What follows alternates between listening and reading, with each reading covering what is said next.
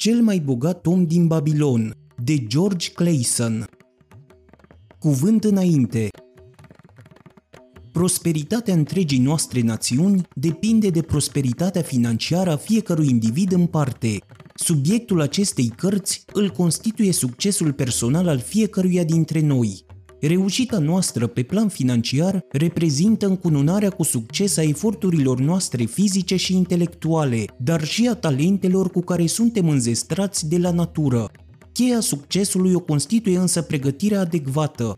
Acțiunile noastre trebuie să fie o consecință a gândurilor noastre. Modul nostru de gândire trebuie să fie o consecință a capacității noastre de înțelegere.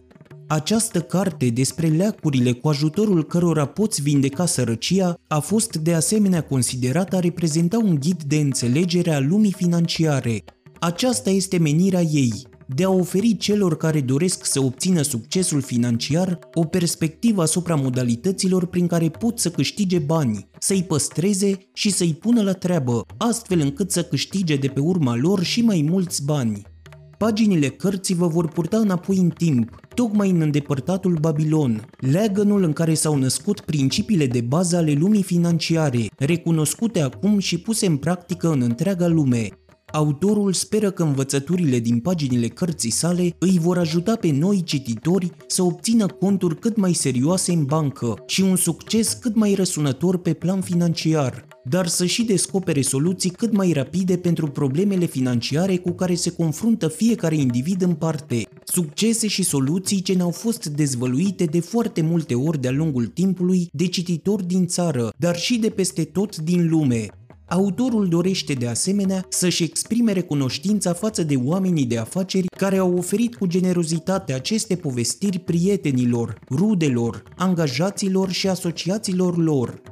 Niciun alt autor nu ne-ar putea fi mai de folos decât acela al oamenilor practici care apreciază la justa lor valoare învățăturile acestei cărți, pentru că și ei, în drumul lor spre obținerea succesului financiar, le-au pus în aplicare, Babilonul a devenit cel mai opulent oraș din lumea antică pentru că locuitorii lui erau cei mai bogați oameni din vremea aceea. Aceștia știau să aprecieze valoarea banilor. Puneau în practică principii financiare extrem de solide pentru obținerea banilor, păstrarea și punerea lor la treabă, fapt care le aducea și mai mulți bani. Își asigurau astfel tot ceea ce ne dorim și noi la rândul nostru, un venit pentru viitor. Omul care dorea aurul Bansir, meșterul din Babilon, era cuprins de o deznădejde fără margini. Stând pe zidul scund care îi înconjura proprietatea, își privea cu tristețe casa și atelierul în care se vedea un car neterminat. Soția lui apărea des în pragul casei. Privirile pe care îi le arunca pe furiș îi aminteau că vistieria casei era aproape goală, iar el ar fi trebuit să fie în atelier, încercând să termine carul la care lucra, să-l retușeze, să-l vopsească, să-l lustruiască și să întindă pielea peste roți, astfel încât să poată fi livrat la timp clientului bogat. Cu toate acestea, el continua să-și odihnească trupul musculos, sprijinindu-se de zid, Gândurile sale se luptau cu o problemă căreia nu-i găsea niciun răspuns.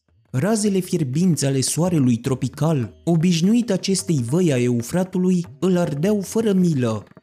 Pe frunte i-a păruseră broboane de sudoare ce se pierdeau neobservate în părul des acoperindu-i pieptul. Dincolo de casa lui tronau semețe zidurile înalte, terase care înconjurau palatul regelui. Alături, despicând parcă în două cerul senin, se înălța turnul templului din Bel. Umbrită de atâta grandoare, își făcea apoi apariția căsuța lui, înghesuită printre multe alte căsuțe mai puțin îngrijite și curate, căci ăsta era Babilonul, o îmbinare de grandoare și mizerie, de bogăție amețitoare și sărăcie deplorabilă, toate trăind sub zidurile de apărare ale orașului. În spatele lui, dacă s-ar fi întors să privească, ar fi văzut carele celor bogați ciocnindu-se de negustori încălțați în sandale, dar și de cerșetori desculți. Chiar și oamenii avuți erau nevoiți să pășească prin noroi pentru a face loc șirului nesfârșit de sclavi, ce cărau fiecare în parte câte un burduf din piele de capră plin cu apă pentru grădinile suspendate ale regelui. Bansir era însă prea cufundat în gândurile lui ca să mai audă sau să mai observe această zarvă de nedescris, nelipsită dintr-un oraș peste măsură de aglomerat. Sunetele bine cunoscute ale corzilor unei lire îl treziră brusc din reverie. Se întoarse pentru a fi întâmpinat de chipul zâmbitor al celui mai bun prieten al său, Kobi, muzicianul. Fie ca zeii să se arate generoși cu tine, bunul meu prieten, își începu Kobi salutul său complicat. Dar se pare că ei au fost deja generoși cu tine, de vreme ce nu mai trebuie să muncești. Mă bucur pentru norocul tău. Mai mult mi-ar plăcea chiar să-l împart cu tine. Ți-aș fi îndatorat dacă din punga ta doldora de bani, căci cu siguranță așa stau lucrurile de vreme ce nu te afli în atelier. Mi-ai putea împrumuta doar doi umili șecheli până după petrecerea nobililor de astă seară. Nu le vei simți lipsa până când ți voi înapoia. De aș avea doi șecheli, răspunse Bansir cu tristețe, nimănui nu i-aș împrumuta, nici măcar ție, cel mai bun prieten al meu, căci ei ar fi averea mea, singura mea avere, și nimeni nu-și împrumută toată averea, nici măcar celui mai bun prieten. Ce spui? întrebă Kobi surprins peste măsură. Nu ai niciun șechel în buzunar, dar stai ca o statuie rezemat de zid? De ce nu termin carul la care lucrezi? Cum îți poți câștiga astfel existența nobilă? Asta nu-ți stă în fire, prietene. Unde este energia ta fără margini? Ce te tulbură? Zeii au abătut asupra ta necazuri? Un chin trimis de zei, cu siguranță asta este, în cuvință Bansir. Totul a început cu un vis, un vis fără sens, în care eram un om cu stare. Decingătoarea mea atârna o pungă doldora de bani. Aveam șecheli pe care îi aruncam cu generozitate cerșetorilor. Aveam monede de argint cu care cumpăram podoabe scumpe pentru soția mea și îmi satisfăceam toate poftele inimii. Aveam monede de aur ce mi-asigurau viitorul și îmi spuneau să nu-mi fie teamă să cheltuiesc argintul. Eram copleșit de un sentiment extraordinar de împlinire. Nu mai eram prietenul pe care îl știi, cocoșat de muncă, și nici soția mea nu mai era împovărată de griji și nesomn, iar chipul ei trăda o fericire fără margini. Era din nou fecioara cu ochi numai zâmbet pe care o știam în zorii căzniciei noastre. Un vis frumos, într-adevăr, spuse Kobi, dar de ce un sentiment atât de plăcut cum este cel pe care ți l-a stârnit fără îndoială visul te-a preschimbat într-o statuie posomorâtă? De ce, într-adevăr? Pentru că atunci când m-am trezit și mi-am amintit cât de goală mi este punga, am fost cuprins de un sentiment de revoltă. Hai să vorbim despre asta împreună, căci așa cum spun marinarii, ne aflăm amândoi pe aceeași barcă. Când eram copii am mers împreună la preoți ca să deprindem înțelepciunea, când eram băiețandri, împărtășeam plăcerile vieții. Când am devenit adulți, am fost mereu prieteni de nedespărțit. Eram mulțumiți de viața pe care o duceam. Eram fericiți să muncim mult și să ne cheltuim agoniseala pe nimicuri. Am câștigat destul de mult în anii care au trecut, dar bucuriile pe care le aduce averea adevărată, ei bine, la ele nu putem decât visa. Suntem oare niște oi proaste? Trăim în cel mai bogat oraș din lume, Călătorii spun că niciun alt oraș nu-l ajunge în belșug și frumusețe. În jurul nostru vedem multă bogăție, dar noi nu avem nimic.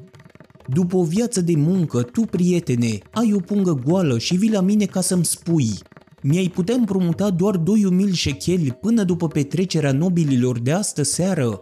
Și eu ce-ți răspund? Îți spun oare, iată punga mea, servește-te cât ai nevoie.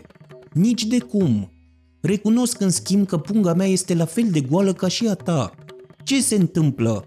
De ce nu reușim să agonisim aur și argint, ca să ne putem cumpăra după voia inimii merinde și haine?